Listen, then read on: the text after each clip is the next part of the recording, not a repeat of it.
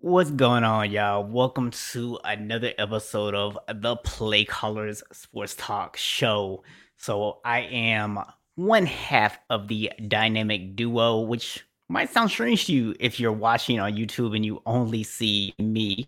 Uh, my co host is running a few minutes late uh, tonight, but he will be joining us here shortly.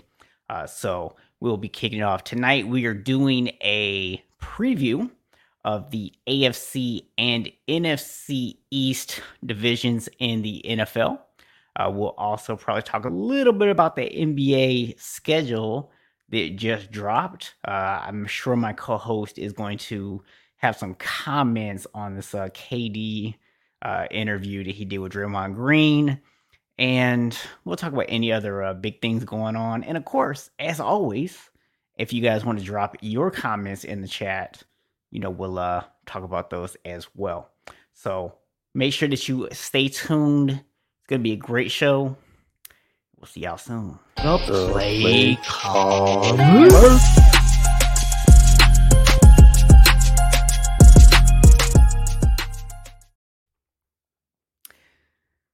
So welcome, welcome, welcome everybody to another Friday night live interactive sports talk. Um, I will go ahead and save the NFC East and AFC East conversation until my co-host gets on because he's an Eagles fan. You know he has something to say, especially about the uh the NFC East. So if you are joining us, make sure that you uh hit that subscribe button down there in the bottom right hand corner also, just so you know, we got a big announcement we're going to be giving you guys. Uh, but I'm going to again wait for my co-host to get here.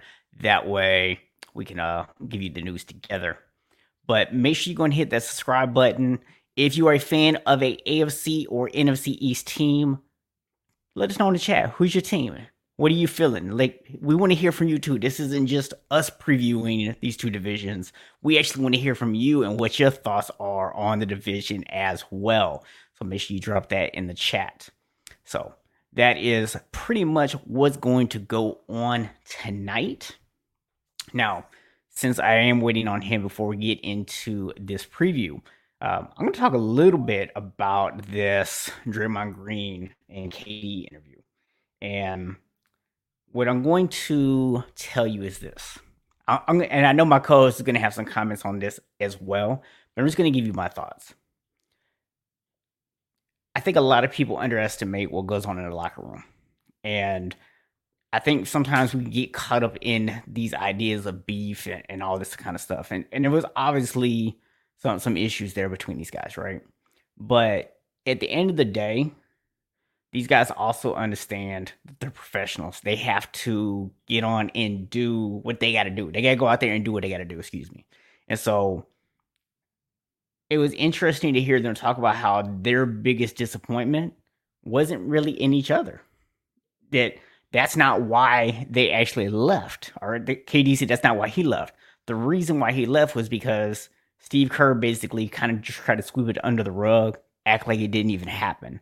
And that was something that he didn't really appreciate. KD didn't appreciate. Um, also, I think it was the team president uh, was the other person they had an issue with. Um, and they basically felt like even KD felt like, hey, you're just trying to basically punish Draymond for this, and you just expect it to all go over. In other words, they felt like no one was really trying to solve the root issue, what was going on. So, and uh, I see Cool has joined us in the uh, green room, so I'm gonna go and bring him on board. What's going on, good sir? What's going on? I got to uh, hop in on this topic here. Kevin Durant's full of crap, straight full okay. of crap. Okay. Kevin Durant, you're a liar. Draymond Green, you're an idiot for saying those type of things about the organization you got to go and play for. But Kevin Durant, back to you. You're a liar.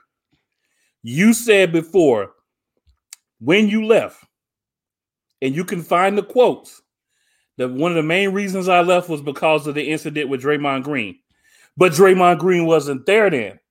Now that Draymond Green's here, oh yeah, you're not the reason I left, man. I didn't like the way they handled things. You left because you have 15 to 20 probably burner accounts You care what every person in the world says about you on any social media platform, and you will attack teenagers, adults, women. You don't care. And you know that if you didn't leave that team and go find your own team and win there, that you were never going to be considered a real great player, and you can't handle that. That's why you left. You can make up whatever reasons. It's funny how they change who you're around. But at the end of the day, you were going to leave before that season started because you saw what everybody was saying and you couldn't handle it. Straight up.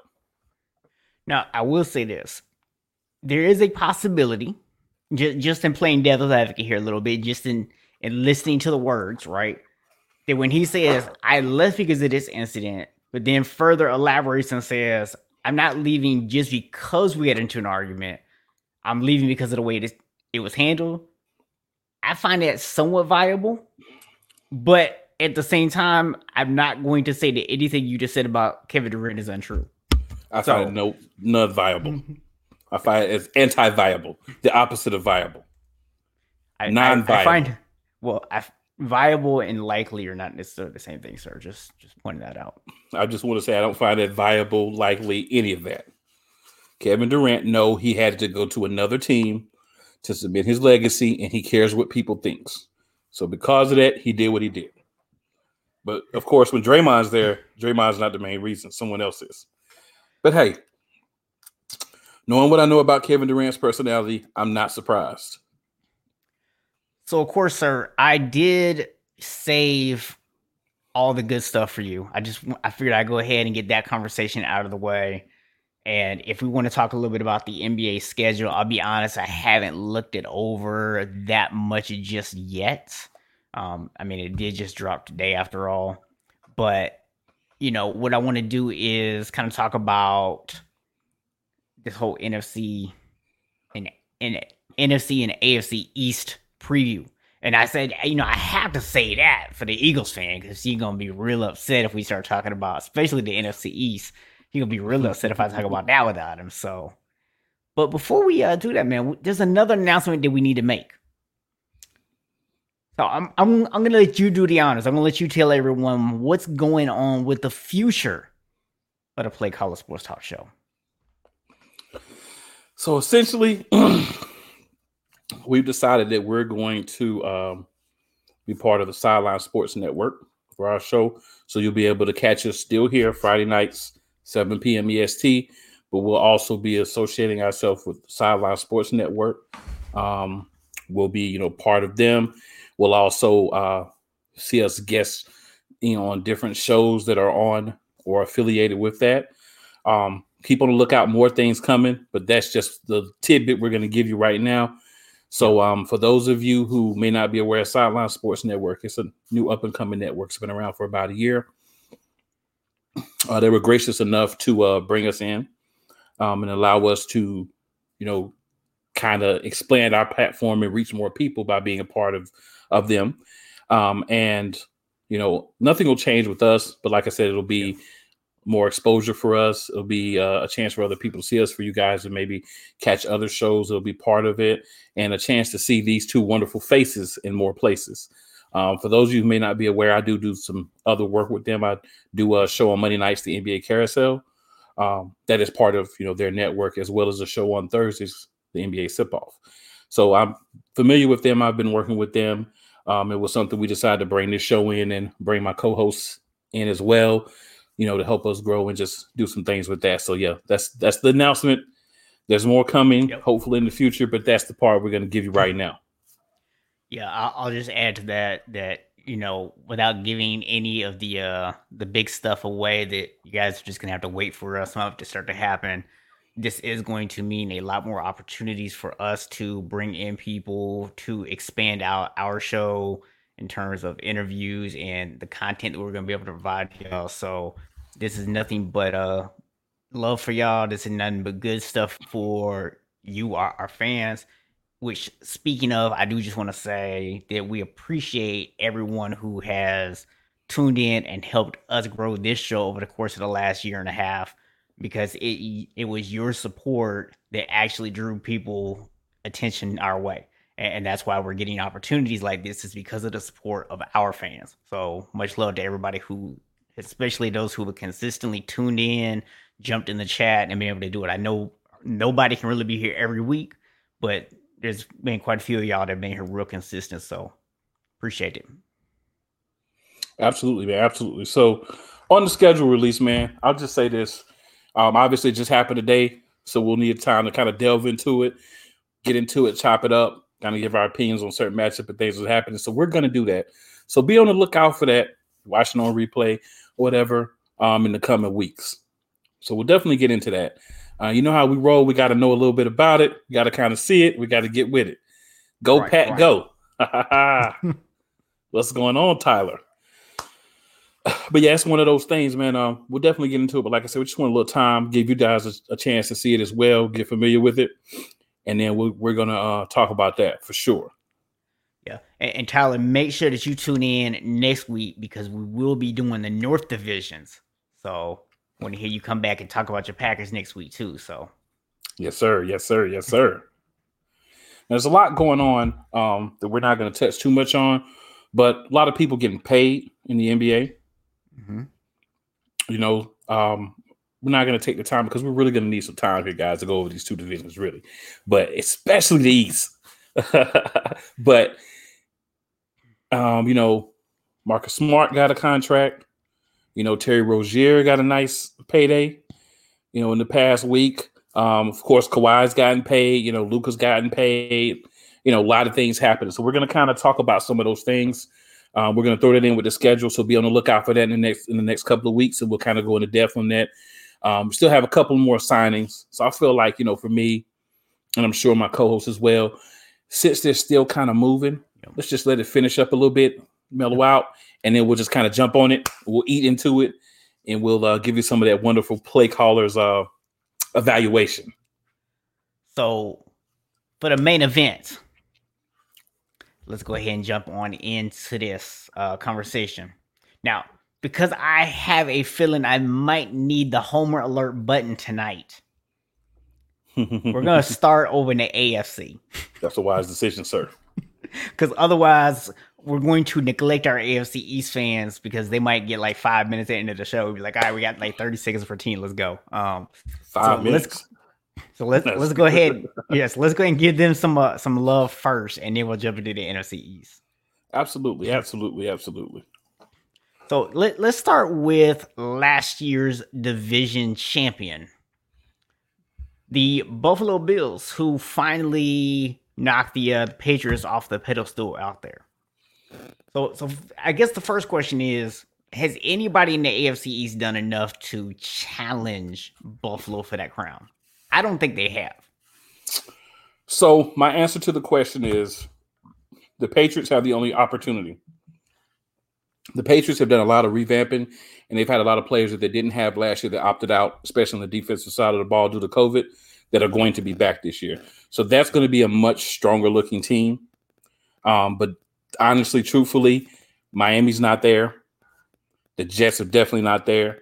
So the only competition that the Bills would have in the AFC um, East is going to be, you know, the Patriots. And then a lot of that's going to depend on who gets their quarterback position and what they can do with it throughout the year. But um, Buffalo's definitely the team to beat, in my opinion. now, when you look at Buffalo last year, their defense wasn't that good, but that was okay because they didn't need to be because their offense was uh was pretty much like second ranked in, in every category except one, and that was running. Um, I believe their quarterback actually was their leading rusher. So anytime you have a situation where your quarterback is your leading rusher, that is not a good sign, no matter how good of a runner your quarterback might be. Um, and I don't know if he finished the season as their leading rusher, but I know at least at one point last season he was. So my thing is Buffalo needs to establish a running game. And where I think they're gonna maybe have some trouble with this is their offensive line is a little bit different than most offensive lines. They're actually really good in pass protection but they're not that great at uh, run blocking. And a lot of times you'll see the opposite, where, where offensive lines are really good at run blocking, but just okay in pass protection. Now, they obviously added some new weapons. I think Emmanuel Sanders was a huge add for that offense, which was already really good last year. Matt Breida should be big for them as well. Yeah. So I I'm still picking them to win the division, even if the defense only is marginally better than it was last year. And even if the running game still struggles, they have enough weapons on that offense, and Josh Allen can still be a running threat. So at least gives you the threat of that. So I still feel confident in winning the division. Yeah, definitely. Um, you know, they also added uh, Star Lotulelei from um, the Panthers. Uh, mm-hmm. Jordan Poyer's on their team as well. Uh, they added Treyvon Hester, someone I'm familiar with, a DT from that came from the Eagles, good rotational player. Uh, yeah. so they've added some pieces themselves in the offseason as well to try to work on that defense, which definitely, clearly needed some work. But I think that uh, you know, you're moving in the right direction. You always hope your draft class, you maybe to get some guys from there that are going to be a step in and, and, help with some of those roles, at least provide depth um, and yeah. situational uh, plays and things like that. So I think that Buffalo's going to do enough to be able to stay where they're at on top of the division. Uh, but like I said, right on the heels, if they falter, it's going to be this revamped Patriots team.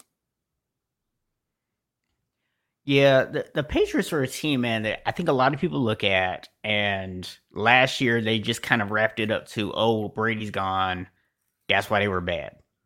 But keep in mind that a quote unquote bad Patriots team had pretty much their whole defense opt out. And they had Cam, who was actually playing pretty well before he got COVID, uh, really struggled afterwards. And they still won seven games this was not a garbage team by any means. So you get those guys back that opted out last year. You've added a bunch of pieces in free agency, especially on the offensive side of the ball. You added some, some guys who can come in and give you a little bit of help for whoever going, it's quarterback's going to be. The thing I see hurting the Patriots is very simple. Normally, when you have two quarterbacks on a roster, there might be some things that one guy does that the other doesn't. But for the most part, their games are similar enough that your offense is basically the same. When you talk about Cam versus Mac Jones, you're talking about two almost completely different quarterbacks style wise. So I'm going to be curious to see without having a set starter through the entire offseason, how long it takes that offense to really get going. Because pretty much it's going to be once they decide who the starter is, which won't be for at least another week or two, probably. Now they're going to have to try to get everybody really into that one style of offense. So it may not be a problem for them, but that would be the question mark I have if I'm a Patriots fan. Yeah, man. Honestly, man, when I look at it, it's Cam's job to lose. Um, I think the the line, the offense, a lot of the players, new and old, are are more familiar with his style of play. Um, he played against the Eagles last night. Obviously, a lot of Eagles starters didn't play because we'd already kind of went up against them and kind of had our way with them in two practices, so two joint practices. So no need to really, you know, get guys out there to possibly get injured in that game. But um, I think they've made a lot of good moves that are going to be very beneficial to them. You look at they brought in Nelson Agholor, um, you know, they brought in Kendrick Bourne, two guys that have a lot of speed. Um, Agholor had a good season last year. Before that, a lot of problems when he was with Philly, but a good season last year. Um, they brought in Jalen Mills as safety. Jalen Mills is a guy, plug and play. You may need him to come in and start a few games, or he has a really strong defense around him. He's a good player. He's not a bad player. You know, and, and a lot of other guys they brought in as well, and a lot of guys that came back from injury. So that's going to be a much different team, like I said. But the thing that you really want to focus on, tight end. They've always been the best when they had tight ends. Now they have Hunter Henry and Jonnu Smith. So now you can see something similar to what you saw back when they had Gronkowski and uh, Aaron Hernandez. You know, yep. two guys that really can play, really can catch, will take yards, and can be like a receiver in this offense. That's what they've always had. So yep. you add that to those other pieces, man, and you're looking at a really dangerous team. But like you said, Cam gets hurt, something happens, and he loses the job to Mac Jones or Mac Jones gets hurt, Cam has to come back in, there's going to be a lot of differences in the style depending on the quarterback. You can open lanes for Cam and he can run. Um, Mac Jones, not so much. Uh, Cam's better at going to be better at reading NFL defenses, a lot of experience. Looks really sharp so far in the preseason and and workouts that I've seen. Um, so he's a guy that I think has the job to lose, but I think you want to let Mac Jones keep fighting to see if he can yeah. give you something to make you like, there's a reason for me to bitch Cam, but you're going to have to show me that there's a reason. I think that's the only way that Cam is not their quarterback. But you know, the defense is going to be better. You give Cam a good defense, and hey, we've already seen what he can do. He's taken a team to the Super Bowl without really great wide receivers with a solid defense. Yeah, uh, and, and, Tyler just said, you know, he, he thinks the Patriots will be improved. The defense is going to keep them in games, which, which I agree. Um, but it's still the Bills' division to lose. And and you know, a guy that you mentioned in there, uh, Bourne. You know, that's a guy that I think if people don't know him, are going to be like, okay, that's not really a big signing. You know, he's a guy I'm familiar with because he was in San Francisco, and people don't realize that. Now, part of this was because Deebo didn't play for the entire season um, because his first year he had to get acclimated. But the thing is, Kendrick Bourne actually led the 49ers in receiving two years in a row. So this is a guy who, why he's not like an all star Pro Bowl type player, he's a very, very solid receiver. And when you look at the other pieces that my co host named that they added to that offense, that's exactly the kind of guy you want to complement some of those big names.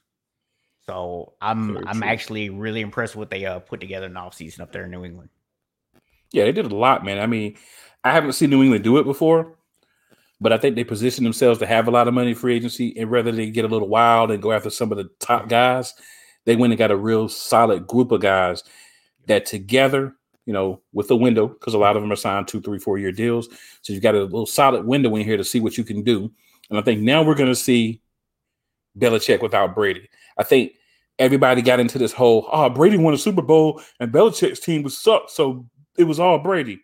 Let's watch this year Let's see what happens with Belichick has his full complement of players before we go and put everything, all the greatness that happened in New England on Tom Brady, because it definitely wasn't all him.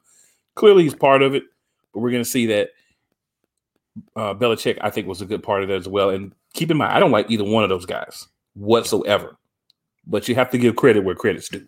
Period. Yeah, absolutely.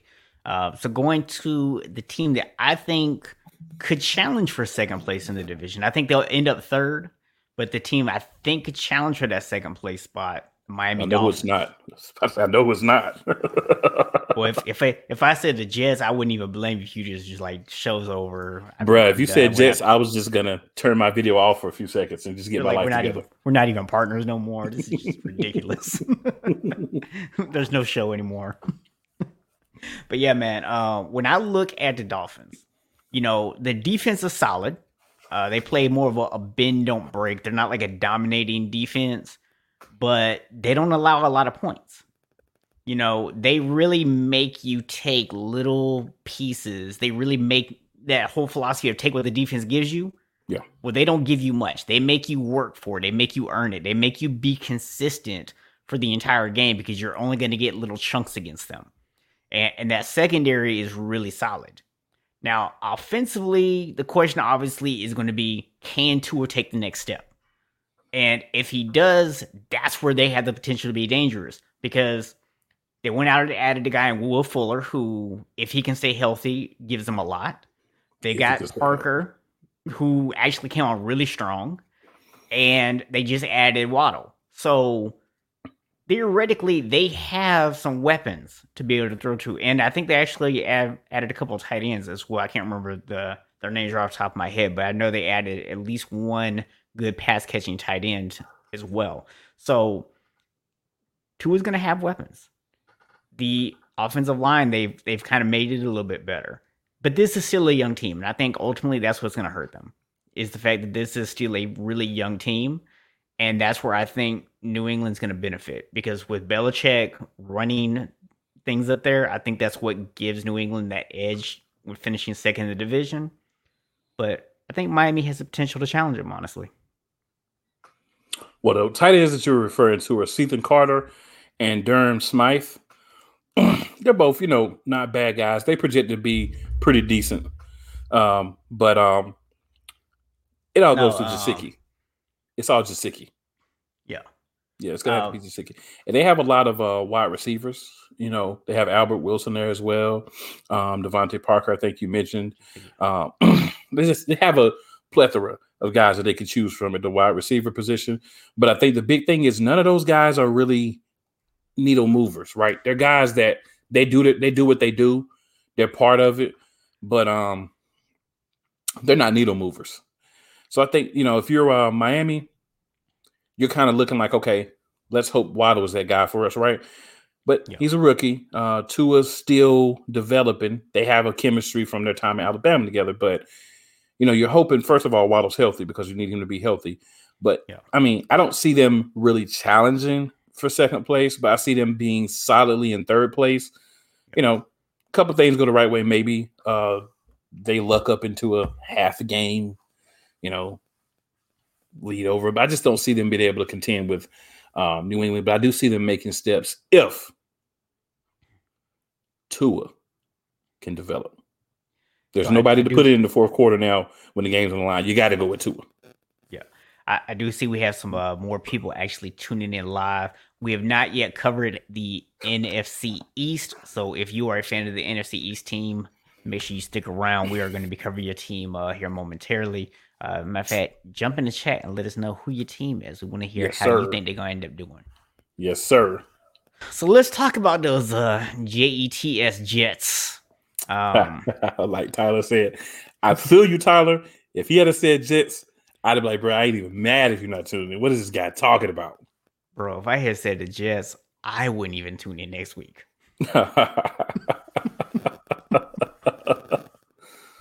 oh, I would have just, boy. I just would have took the walk of shame, man. I just been like, yeah, my bad. I don't know what I was thinking. but yeah, I would just blame Steve Kerr. That's all. That's that would have been what I would have done. Um, so when I look at the Jets, man, this is a team that has question marks all over the place. Um, obviously, they they got the the number two pick. They should have had the number one pick, but they couldn't even lose right.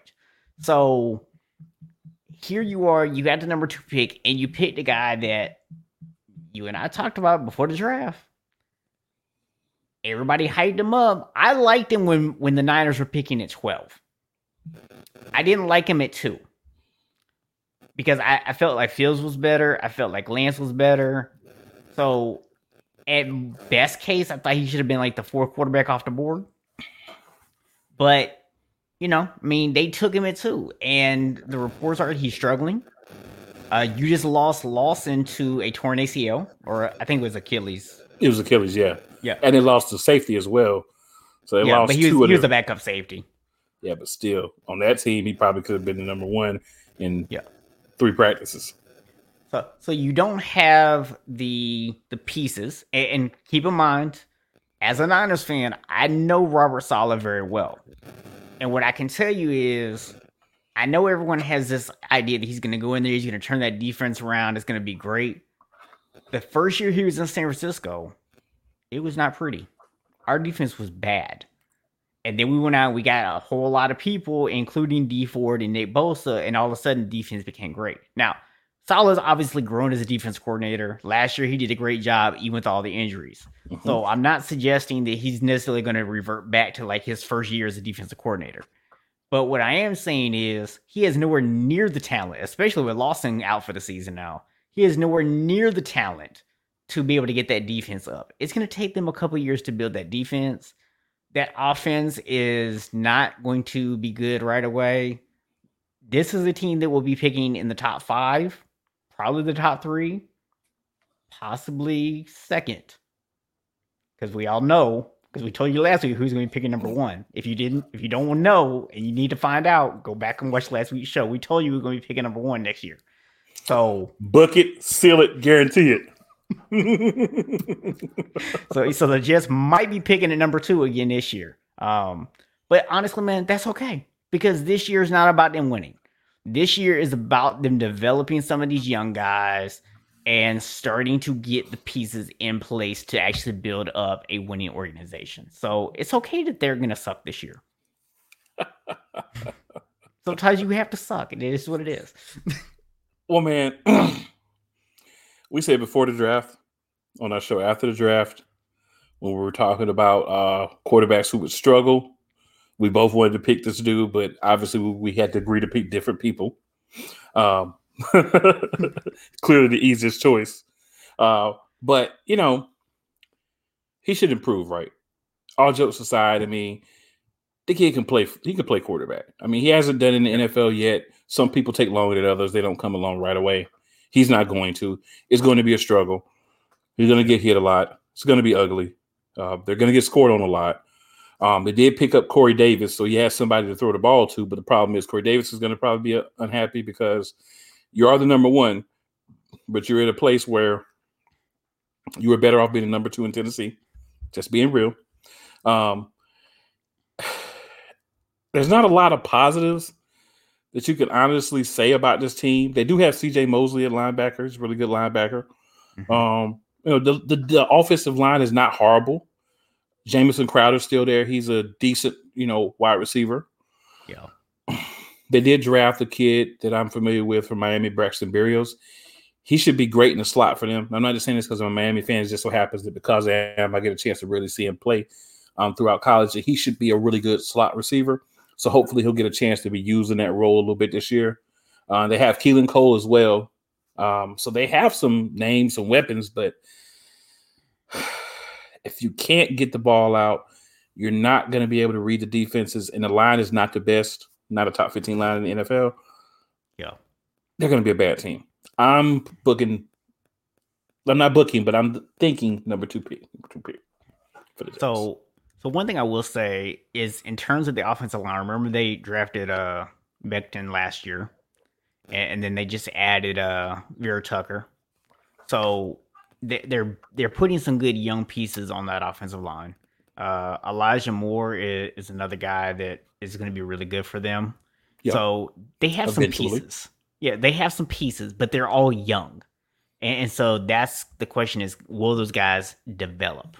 And if they can get them to develop, they might actually be good in a couple years. But sorry, Jets fans, it's not going to be this year. Yeah, and I think Jets fans already knew that. We we shouldn't yeah. be telling you anything that you did not know.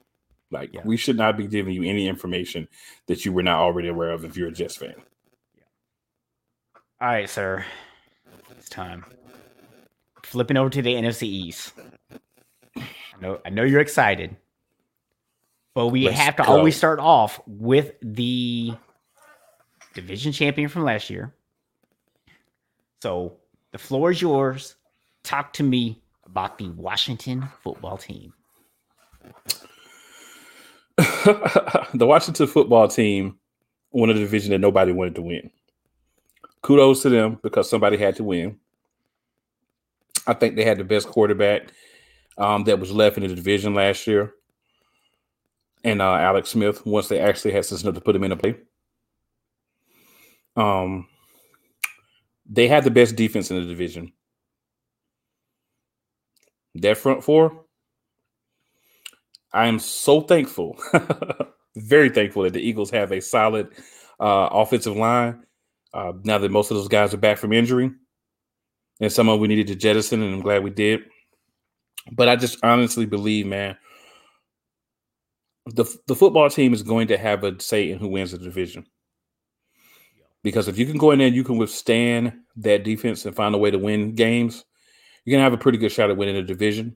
Mm, I think the division winner out of this division is going to be probably nine to 10 wins. I only think one team out of the division gets in the playoffs. Um, I'll explain why I think that when we have our uh, last preview. Um, but I will say this if Ryan Fitzpatrick can be Fitz magic for 12 games for them, they have a good chance to win a division. History says it'll probably be more like seven to eight games, and that probably won't win a division. Mm.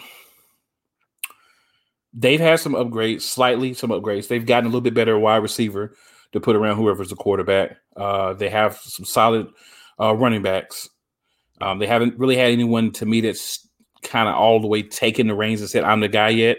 Uh, but they have some guys that are going to be, you know, capable of doing it. I think. So it's going to be very interesting to see how they develop throughout the season. Um, if Taylor Heinicke steals that job from Ryan Fitzpatrick. If I'm a football team fan, I probably want that to happen uh, because, like I said, Fitzpatrick's going to give you maybe seven and eight max of good games. The rest of the games, you're going to be very upset that he's your quarterback, and you're going to be cursing your organization for bringing him in, throwing your football team shirts down, and walk and storming out of games early.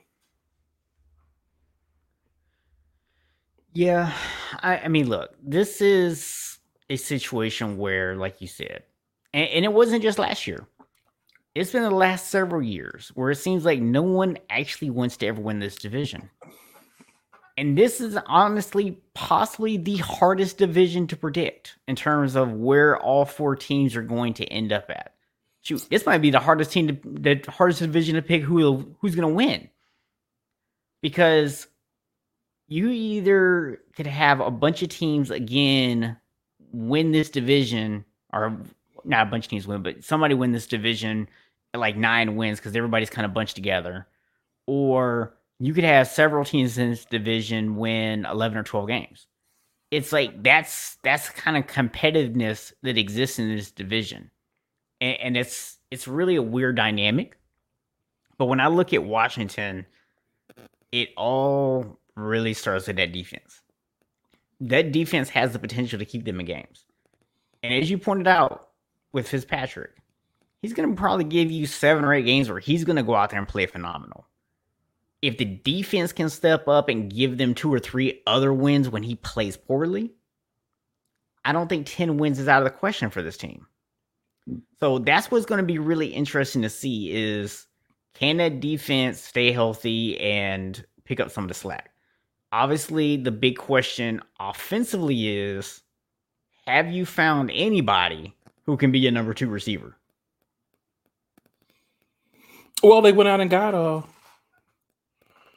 his running mate from Ohio State from the Panthers. So I guess they're assuming he's going to be a number two, and then their tight end play has been playing really well. He played well last year, and he's played well in the preseason. This is where I think the football team is going to run into a little trouble at. They're the team um, who won a division last year. You know what that means? They're playing the more difficult teams based on where they finished last year uh, from the other divisions. So that, you know, yeah, three games or two games, I think it's three games.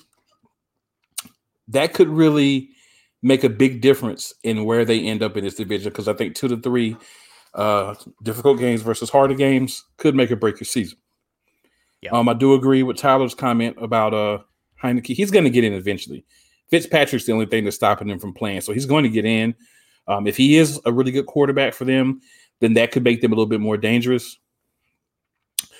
I'm going to have them finishing. Um, I'm debating between second and third. I'm going to say that they end up finishing slightly below uh, the second place. So I'm going to put them in third place. Uh, but I think, like you said, uh, depending on how a few things go, that could you know change. But that's where I think that they're going to end up at, and that's not a negative. Uh, but they could end up in second. So let me put it this way: the the gap between second and third, based on how I feel, is very slight. Right? Yeah. It's very slight. Maybe a game. Yeah. If that, maybe yeah. just division record. So I think it's really tight between them and another team. I don't want to give it away yet, but I think that they'll finish in third is where I have them now, but I would not be surprised if they finished in second, but I don't have them winning the division. Yeah. Uh, so, by, by the way, you're talking about the wide receivers. So they added both Curtis Samuel and Adam Humphries. Curtis Samuel was his uh, running mate. Yeah. So, so the thing is, while those both seem like pretty good additions, we're gonna have to wait to see when they actually get on the field. Will one of them actually step up and be that number two? Because we know who the number one is. Scary Terry is the number one. That's not even up for debate. So the question becomes can the other receivers actually do enough? Now, these are obviously upgrades over what they have. I'm just going to be curious to see if they're enough. So that that's where I'm going to be interested to see. Now, when we talk about uh Heinicke, you know, it's a hit or miss. Because on one hand, I agree with Tyler that they they don't have a lot of film on this guy, right? So he could come in early in the season. He'll catch a couple people off guard just because they don't know much about him yet. They only have one game. the thing is, we're basing some of our assumptions off of one game too. And the thing is, remember that the Bucks also had no film on him for that game. So this is not like, oh, this is what he looked like going against the defense that was prepared for him. And we all know once you play two or three games in the NFL, that's enough for defensive coordinators to start picking up on some of your tendencies and start locking in on you, giving you some trouble. So while it sounds great, and I would like to see him get a chance if he earns it, that might not be a good thing.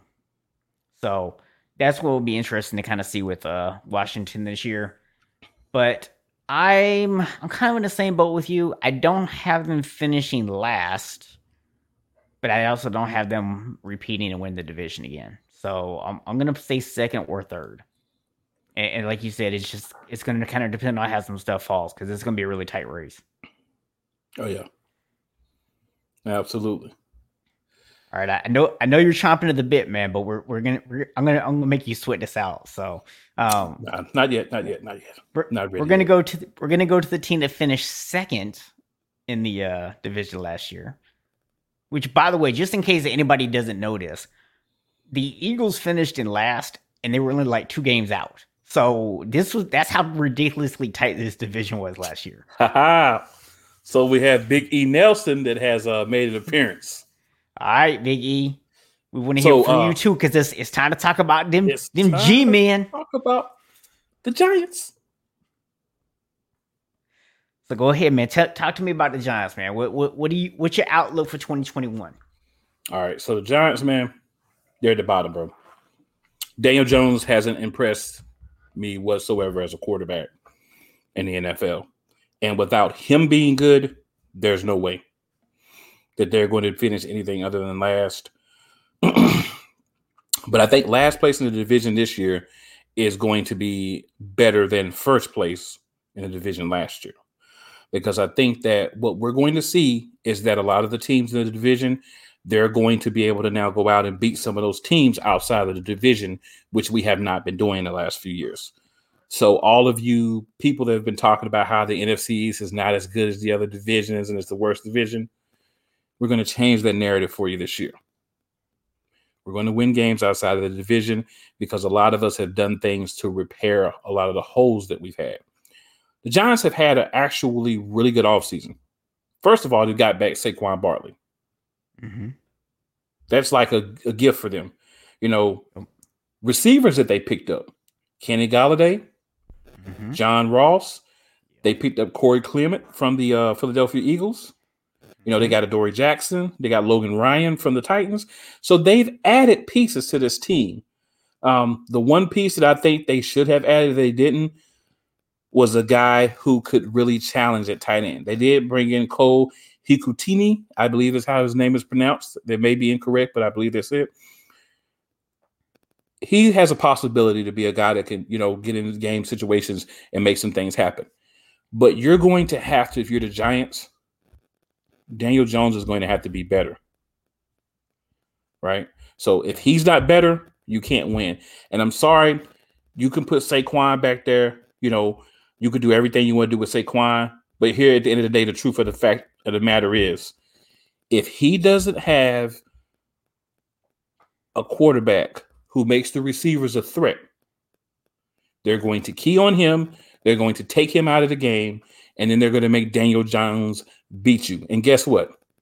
That is a great game plan if you're playing the Giants. That is a wonderful game plan. Now, Eric, please enlighten us into who is your second string running back. I don't know for sure because I haven't looked at their depth chart, but I'm going to guess it's probably uh Devontae Booker. That's what I was thinking, and he is actually not bad. Now, um, I did forget to mention this. They did bring in Levine Toilolo at tight end. He's a guy that probably would have been a start on any other team besides the one that uh, he was on with the Falcons. Um, Eric is white. They did tweak the line a little bit, um, so it'll be somewhat better. But I never really felt like the line was too much of a problem. I mean, it's not the greatest line. I think it's an average line. It's a you know middle of the pack line. Mm-hmm. But at the mm-hmm. same time, it's Daniel Jones, man. You've got other pieces around you, but you've got to have that guy behind center that gets the job done. Daniel Jones comes out and has a transcendent season. I'm not even gonna go that far because I don't think he's gonna do that. But let's say Daniel Jones comes out and he has a really good season. He shows people that he's able to take that leap. Then maybe the Giants finish higher than I'm anticipating. But I have to base it on what I've seen from him so far. I think you got at least another year before you're going to really be able to compete because I think Daniel Jones is going to hold you back, even with Saquon Barkley back. And he may have a little time before he can really, you know, get himself back into Saquon Barkley mode coming off the injury. So when I look at what the Giants did, um, as Eric pointed out, they did make some some tweets to the offensive line. Um, as you see he's there, he says uh they were the reason he predicted the Saquon injury. But so they they actually fixed the offensive line a little bit, which should help. Yeah. They added they lost Wayne Gallman, they added Booker, and then they drafted Kadarius Toney. And Kadarius Toney is a guy that you can line up in the slot, you can put him at running back. So they were smart to go out and get some playmakers who can take some of those touches off of Saquon to keep him a little bit fresher and hopefully keep him from getting injured. Um, that's going to be a huge thing for them. Obviously, go ahead. You know who they didn't get a, a wide receiver? Who? DeVonta Smith. That's what they didn't get. We're, we're going to talk about the Eagles soon, man. Just calm down. I just want to make sure that Giants fans remember that you wanted him, but you didn't get him. So, uh, Eric actually just uh pointed out what I was about to point out, which is this is it, man. This this is the year for Danny Dimes. If he does not play well this year, then the Giants have to take a serious look at what they want to do. I believe that was for you, sir. Silence. Yeah, silence with that, sir, is definitely for me. so yeah, so you know when when I look at his progression, Daniel Jones has gotten, I would say, consistently better each year, but he's never been like leaps and bounds better. It's always been like microscopic improvement. So the question is, can he take a huge step forward this year? Because here's the newsflash he has to. Because this division is going to be tough. Remember, Dallas was a team last year that had a ton of injuries. The only team that actually had more injuries than Dallas was San Francisco. So Dallas lost a lot of pieces. And we all know they had poor coaching, especially on the defensive side of the ball. Well, the Eagles lost all their line except for their center.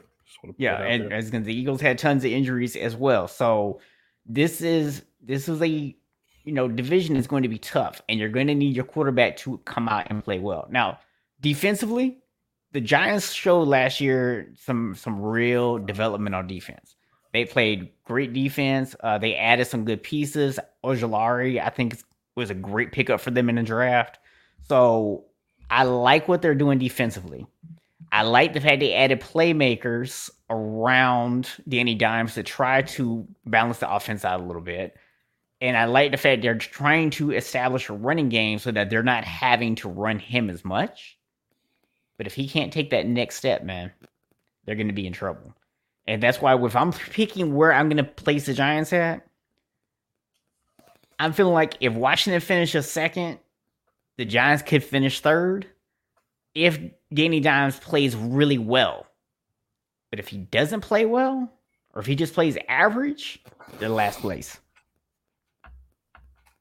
so so Eric, I'm gonna comment, or uh, Billy, I'm gonna comment on on this. Golladay would be a huge complement for Jones. Honestly, I don't know that I consider Golladay a huge upgrade over Golden Tate. I mean, could you argue that he's better? Sure. A huge up, a huge upgrade? Not really thinking it's a huge upgrade. Wow. Just my personal opinion. Wow. he caught me with that one, y'all. They caught me with that one. Golladay, bro, is the number one You know what I'm saying? Injuries are a problem with him, but when he plays, he can play size, speed, youth. Got a chip on his shoulder with everything that went down in Detroit. I I agree with Billy V. I think that Golladay is going to be a guy. Now, here's the problem: you're still getting the quarterback the, the ball from Daniel Jones. So I think that's where your problem comes in at. But as far as Golladay himself, I think he's going to be a beast. Um, till he plays us. Well, well, well, let me let me put it this way to you: if a guy can't stay healthy, didn't we just get through knocking Ryan Fitzpatrick for only being Fitz Magic seven or eight games a year? Well, I said if he can stay healthy. I mean, skill wise. I mean, he's he's, he's a beast skill wise. I mean, skill wise don't matter though. I mean, look, we're gonna have this conversation in a couple weeks when we do the NFC West, and we're talking about Jimmy Garoppolo and Trey Lance, right? Jimmy Garoppolo. The reason we drafted the quarterback at three is because Jimmy Garoppolo couldn't stay healthy. Okay, but I, I don't think, care how talented you are. If you can't be on the field, you're not a freaking upgrade. But I think with Golladay, the thing is, I think he just didn't really want to play for Detroit anymore.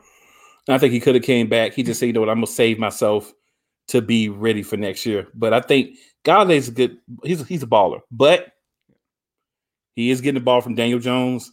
So that's going to limit his his effectiveness because if your quarterback's not good, no matter how great of a player you are, it's going to hurt your stats. Yeah, I would also go ahead and say Matt Stafford is a much better quarterback than Danny Dimes. And the Detroit Lions won how many playoff games?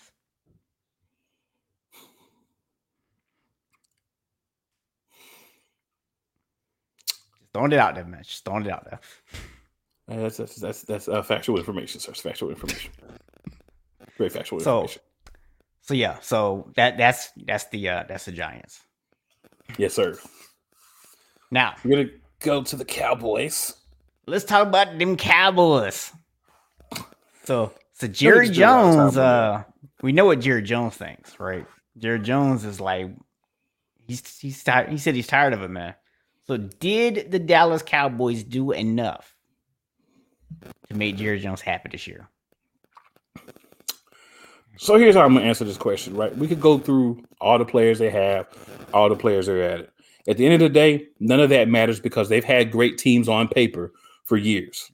What we need to see from Dallas, as the NFL, as the NFCs, as the NFC, right, are you going to put it together on the field defensively? You got CeeDee Lamb, right?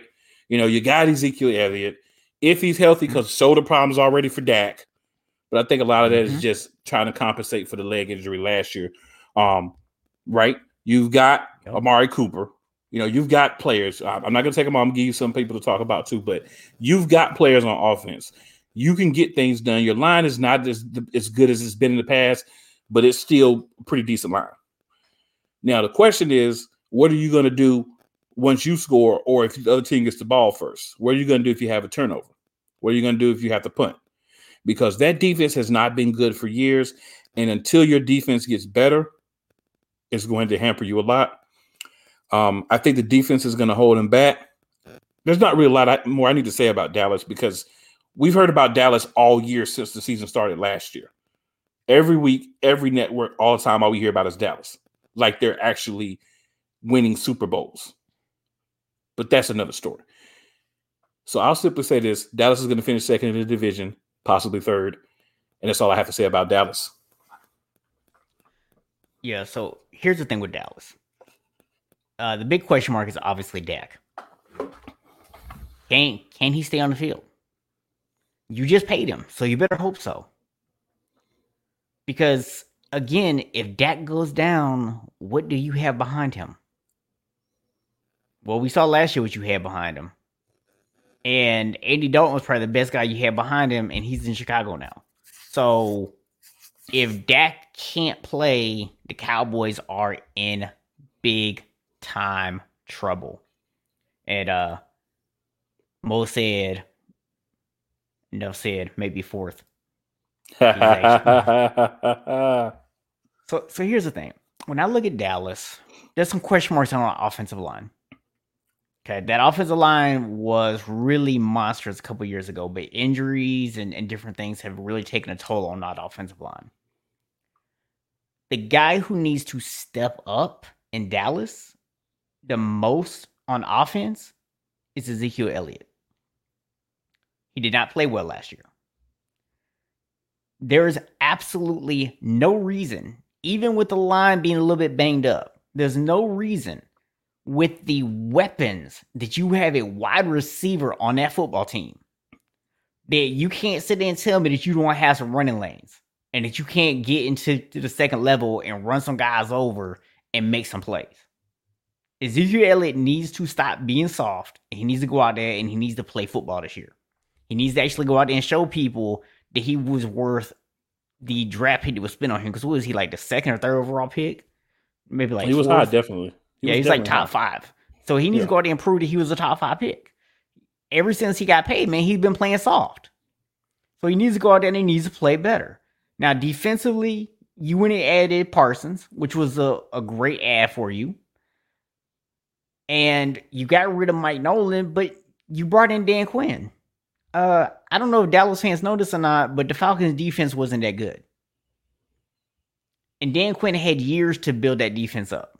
So all you did was you brought in a guy who had this um reputation because of the Legion of Boom. And the fact of the matter is, he never replicated that in Atlanta. He's not going to replicate it in Dallas. And uh, Tyler, I'm going to agree with you uh, because here's the thing Mike McCarthy. I said two years ago when they hired him, it was a terrible hire. I have not backed off that statement since. I will not back off of that statement until Mike McCarthy proves me wrong. It was a bad hire. It was a bad defensive hire to hire Mike Nolan last year. It was a bad defensive hire for what they did this year. And coaching is what's going to continue to hold the Dallas Cowboys back.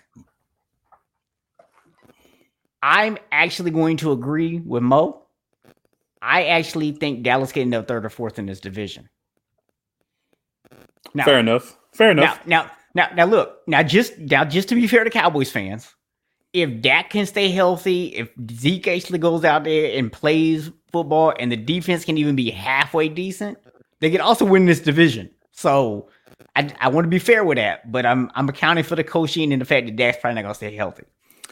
I would like to say I think Mike McCarthy was a great hire. I think Mike Nolan was an excellent hire for the Cowboys, and I hope that they give both of those guys ten years extensions um, let's go McCarthy. Let's go Nolan. Let's go the staff that they have. I think it's great for the Cowboys.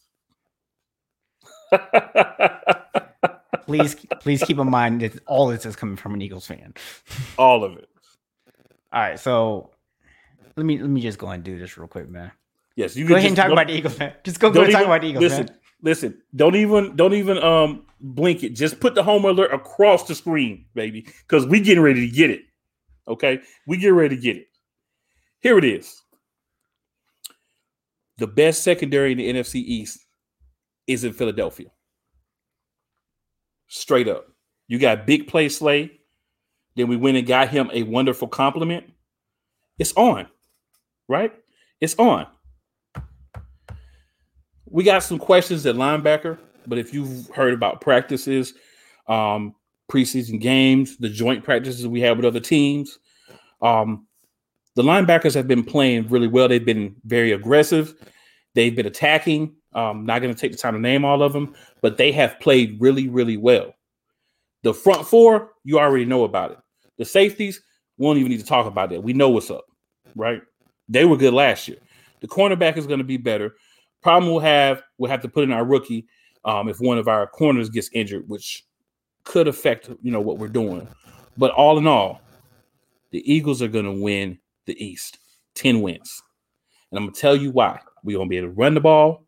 We're to be able to go with Miles Sanders If we keep, um, well, Holyfield still is not going to make it. Unfortunately, I like him, but he's not going to be able to make the team. There's too much talent in front of him, right? But you look at what we have We'll come back to running back. No, no, no, no. Let's go ahead and go there. I, am excited, y'all. So I'm, jumping around, but I'm excited, y'all. Let's go. I've been waiting for this all week. So you look at Jordan Howard, he's going to make the team. Miles Sanders is definitely going to make the team.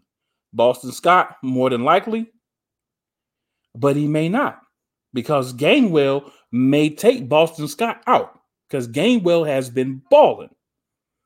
And he's projected to be our third or maybe a practice squad guy, and he's getting He's giving it to him. He's showing every practice, he's showing every game that he's ready to just go out there and play. Now, when we start talking about wide receiver, let's get real with it. DeVonta Smith is going to be a beast. Period. DeVonta Smith is going to be a beast. Greg Ward is still there. He'll be depth. He won't be a starter, but he'll be there. He'll he'll be depth. Quez Watkins has taken somebody's job. Quez Watkins will be a starter on this wide receiver court. He's fast. He's aggressive. He high points the ball. He has height, and he has not just speed but also quickness. So that's happening. And Jalen Reagor, he's shown a little bit. He's not shown a little bit. I agree with Mo. Welcome home, Jordan Howard, if you make the team. Because, like I said, running back is going to be very difficult to make those cuts. So you better come with it. We could go through every wide receiver, but I also talk about Fulgham. He hasn't been getting a lot of first team snaps, but I guarantee you when games come, you're going to need him. Size, speed, height, a little bit of a build, more of a bigger receiver. We don't have a lot of those guys, so you're going to want one of those. Tight end is a problem. Um, Tyree Jackson's hurt. He's out. Um, we also lost another one of our tight ends. Um, so we're down to pretty much guys that will really get playing time. Probably to be Zach Ertz, Dallas Goedert, and then Richard Rogers. But Tyree Jackson was a star training camp, monster, uh, former quarterback. He took to the tight end with no problem and has been killing it. But again, he's to be out. You know, uh, Jordan Mailata is going to be the left tackle. Major upgrade over what we had there last year. When he did play last year, he did well. The rest of the line is going to be the same as it was last year. Before injuries, one of the best lines in the league. And we're going to come to the last piece that I'm going to talk about. And that's my man, Jalen Hurts. People talk bad about Jalen Hurts. Eagles fans don't support him. Eagles fans don't think he's going to do a good job. But guess what? When you put him out there on the field at every level that he's played at, he's done a good job. When you put him out there with subpar talent, guys that were beat down, guys that almost were depressed because they're playing for that jabroni that we had to send um, to the Colts in a Trojan horse package and pretend like he was healthy. He's going to get out there and he's going to play. Is he going to be a top 10 quarterback? No. Can he make enough plays for us to win with the running game we should put out there this year? Absolutely. So Mo is an example of what I'm talking about. I'm still concerned about our QB situation. Plenty of weapons, but I just see way more um, than what they have shown so far. What have they shown you so far? It's the preseason. You want us to put our franchise possible quarterback out in the preseason when so many people are getting hurt, so he can get hurt, so that everybody can say, "Oh, Jalen Hurts is always hurt. He can't stay hurt. He's no better than Carson Wentz." No. Oh, and on top of that, just in case you weren't made aware, he had a stomach virus. He had a stomach issue, which is why he didn't play yesterday. He was actually going to play a series or two. But at the end of the day, I don't care what we see in the preseason. I'm not worried about losing 35 to 0. And for all the Eagles fans who cry about that, can you just understand one thing? You don't win Super Bowls in the preseason. Baltimore hasn't lost a preseason game in what, two, three years? How many Super Bowls did they have to show for it? None. How many appearances in the Super Bowl do they have to show for it? None. So it doesn't matter what happens as long as you get your team through the preseason intact without a lot of injuries. That's where we're at so far. One more preseason game to go, and then it's going to get real. Nine to 10 wins, Philadelphia. We win the division. Giants get out the way. Cowboys get out the way. Football team get out the way. Y'all can fight for a second. Let's go. So here's what I'm gonna say. I you I mean you pretty much just covered all, all the Eagles. There's really not a whole lot to add, except for Sorry. I will say this. I I, I actually agree with Mo. Because here's what I hear Mo saying. I don't I don't see Mo saying and, may, and maybe he is saying this and I'm just reading it differently, but I'm reading it as he's not necessarily saying that Jalen Hurts is gonna be bad. He's just saying that right now we haven't seen him be great. We haven't seen anything to suggest that he's going to be able to take that next step. And you know what? We can't criticize Danny Dimes for not having taken that next step yet and then give Jalen Hurts some kind of magical pony pass because you think he's going to be great. Okay. We can't do that, man. That's why we put the homer alert on you. oh, yeah? Well, let me ask you this question. Let me ask you this question. Who looked good when they played last year with a raggedy team? The same team that Mo's boy, Carson Wentz, couldn't do anything with, right? Who looked good playing with that team? Who's been with his wide receivers this all season, working, getting better, running routes with them, understanding how they want the ball, where they want the ball. Who's been doing that? But again, we haven't seen him really do this in action. Could you so say, "Oh, well, he looked pretty good"? You could say, "Oh, did he?" Play? We haven't did, seen did he play? look? Did he look good in a couple of games last year? Yeah, he looked good in a couple of games. But guess what, though? As we said earlier, when there's not a lot of film on you, it's easier to go out there and look good. Once there's some film on you, that starts to change. And again, I'm not sitting here saying that Jalen Hurts can't be good. I'm just saying that we haven't seen enough to go anoint him yet. That's all I'm mm-hmm. saying. We don't need to anoint him. I'm not saying anoint him. I'm saying he's going to be our starting quarterback next year, and he's yeah. going to play good enough with what we expect out of him to do for us to win. We're not asking him to go out there and be Tom Brady. We're not asking him to go out there and be Russell Wilson. We're not asking him to go out there and be Jimmy Garoppolo or Trey Lance. We're not asking him to go out there and be Dak Prescott. We're asking him to go out there, manage the game, use your legs, not make a lot of turnovers, allow your renegade to do the thing, allow the screen game to work. That's what we're asking him to do. We're not asking him to be an MVP. We're not asking him to be a candidate. We're not asking him to be a great quarterback. We're asking him to be a game manager, use his legs, and come into it as he matures in the game of football. Let me let me go on Danny Green. You you want to crown him? Crown him. That's all I'm saying. I'm not sitting here saying, and if anybody misconstrues what I'm saying about Jalen Hurts, let me break it down for you as simple as possible. Jalen Hurts will be a game manager with good legs. Jalen Hurts will be able to look at the seam and say, I can't make my reads. Let me get a few yards on the ground and let me slide. That's what he's going to be able to do. He's going to be able to open it up. He's going to be able to make it happen. And when he makes it happen, I'm not even going to say, I told you so. I'm not even going to get up here and brag and stick my chest out. You know why? Because I already knew it was going to happen. And when you already know it's going to happen, why do you need to celebrate when it does? Yep. So, we are we are pretty much over time here, but before we wrap this up, we, we've we've now discussed. I think we're we're pretty much in agreement on the AFC East. We don't need to revisit the order of that, but we were both all over the place on the NFC East. So right now, top to bottom, your bold one through four prediction NFC East. Eagles, Cowboys, football team, Giants. Okay and thinking about it, I'm actually going to pick the football team to win the division. I got the Eagles finishing second. I got the Giants finishing third. And because of the coaching, I'm picking the Dallas Cowboys to finish last. That's my call. And uh, Mo says, did he guarantee he'll stick his chest out and say, I told you so? no, he's picking me out the Eagles, the football team, the Giants, and Dallas. So me, me and Mo are actually uh, pretty close. Just uh, flipping Washington and Philly there, but he, he's agreeing with me uh on the last two. So I mean, look, Dallas fans, you know, as a Niners fan, I have absolutely no love lost for y'all whatsoever. but at the same time, this isn't me being a biased person. This is me looking at your roster, seeing that there's talent there that has been vastly underutilized for multiple seasons.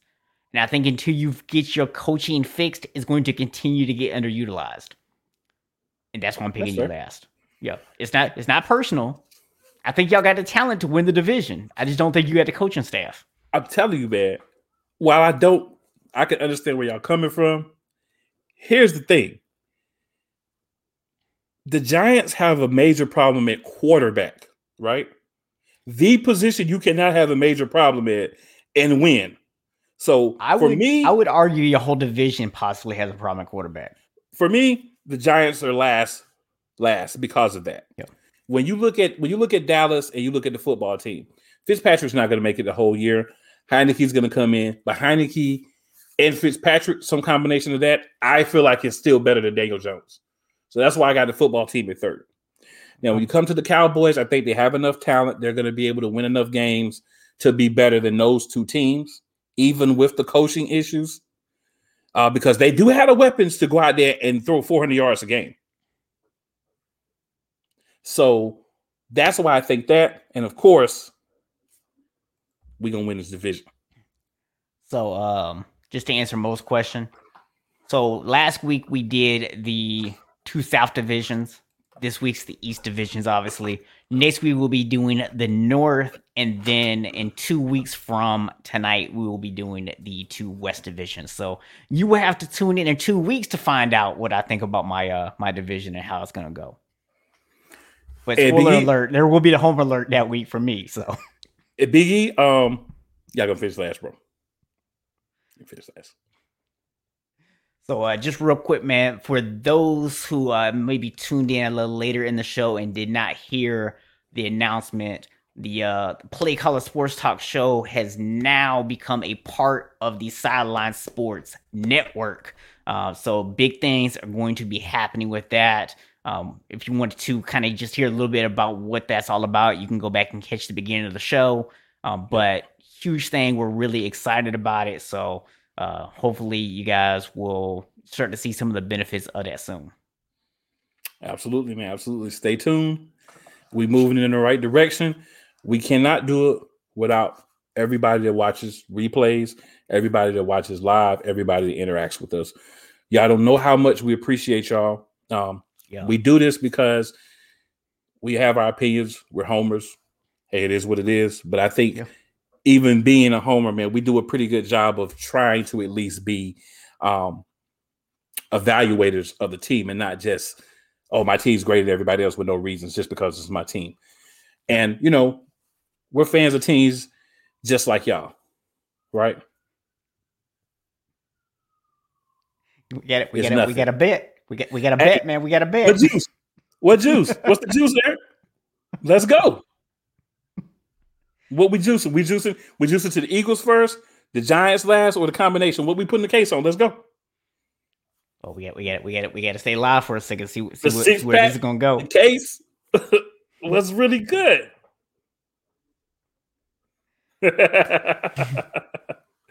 but yeah, man. Uh appreciate everybody, man. And y'all are, you know, an integral part of what we do. Um absolutely, man for some who may have come along the way or may not have been from the beginning or haven't been able to watch on a consistent basis, man, this is interactive for a reason.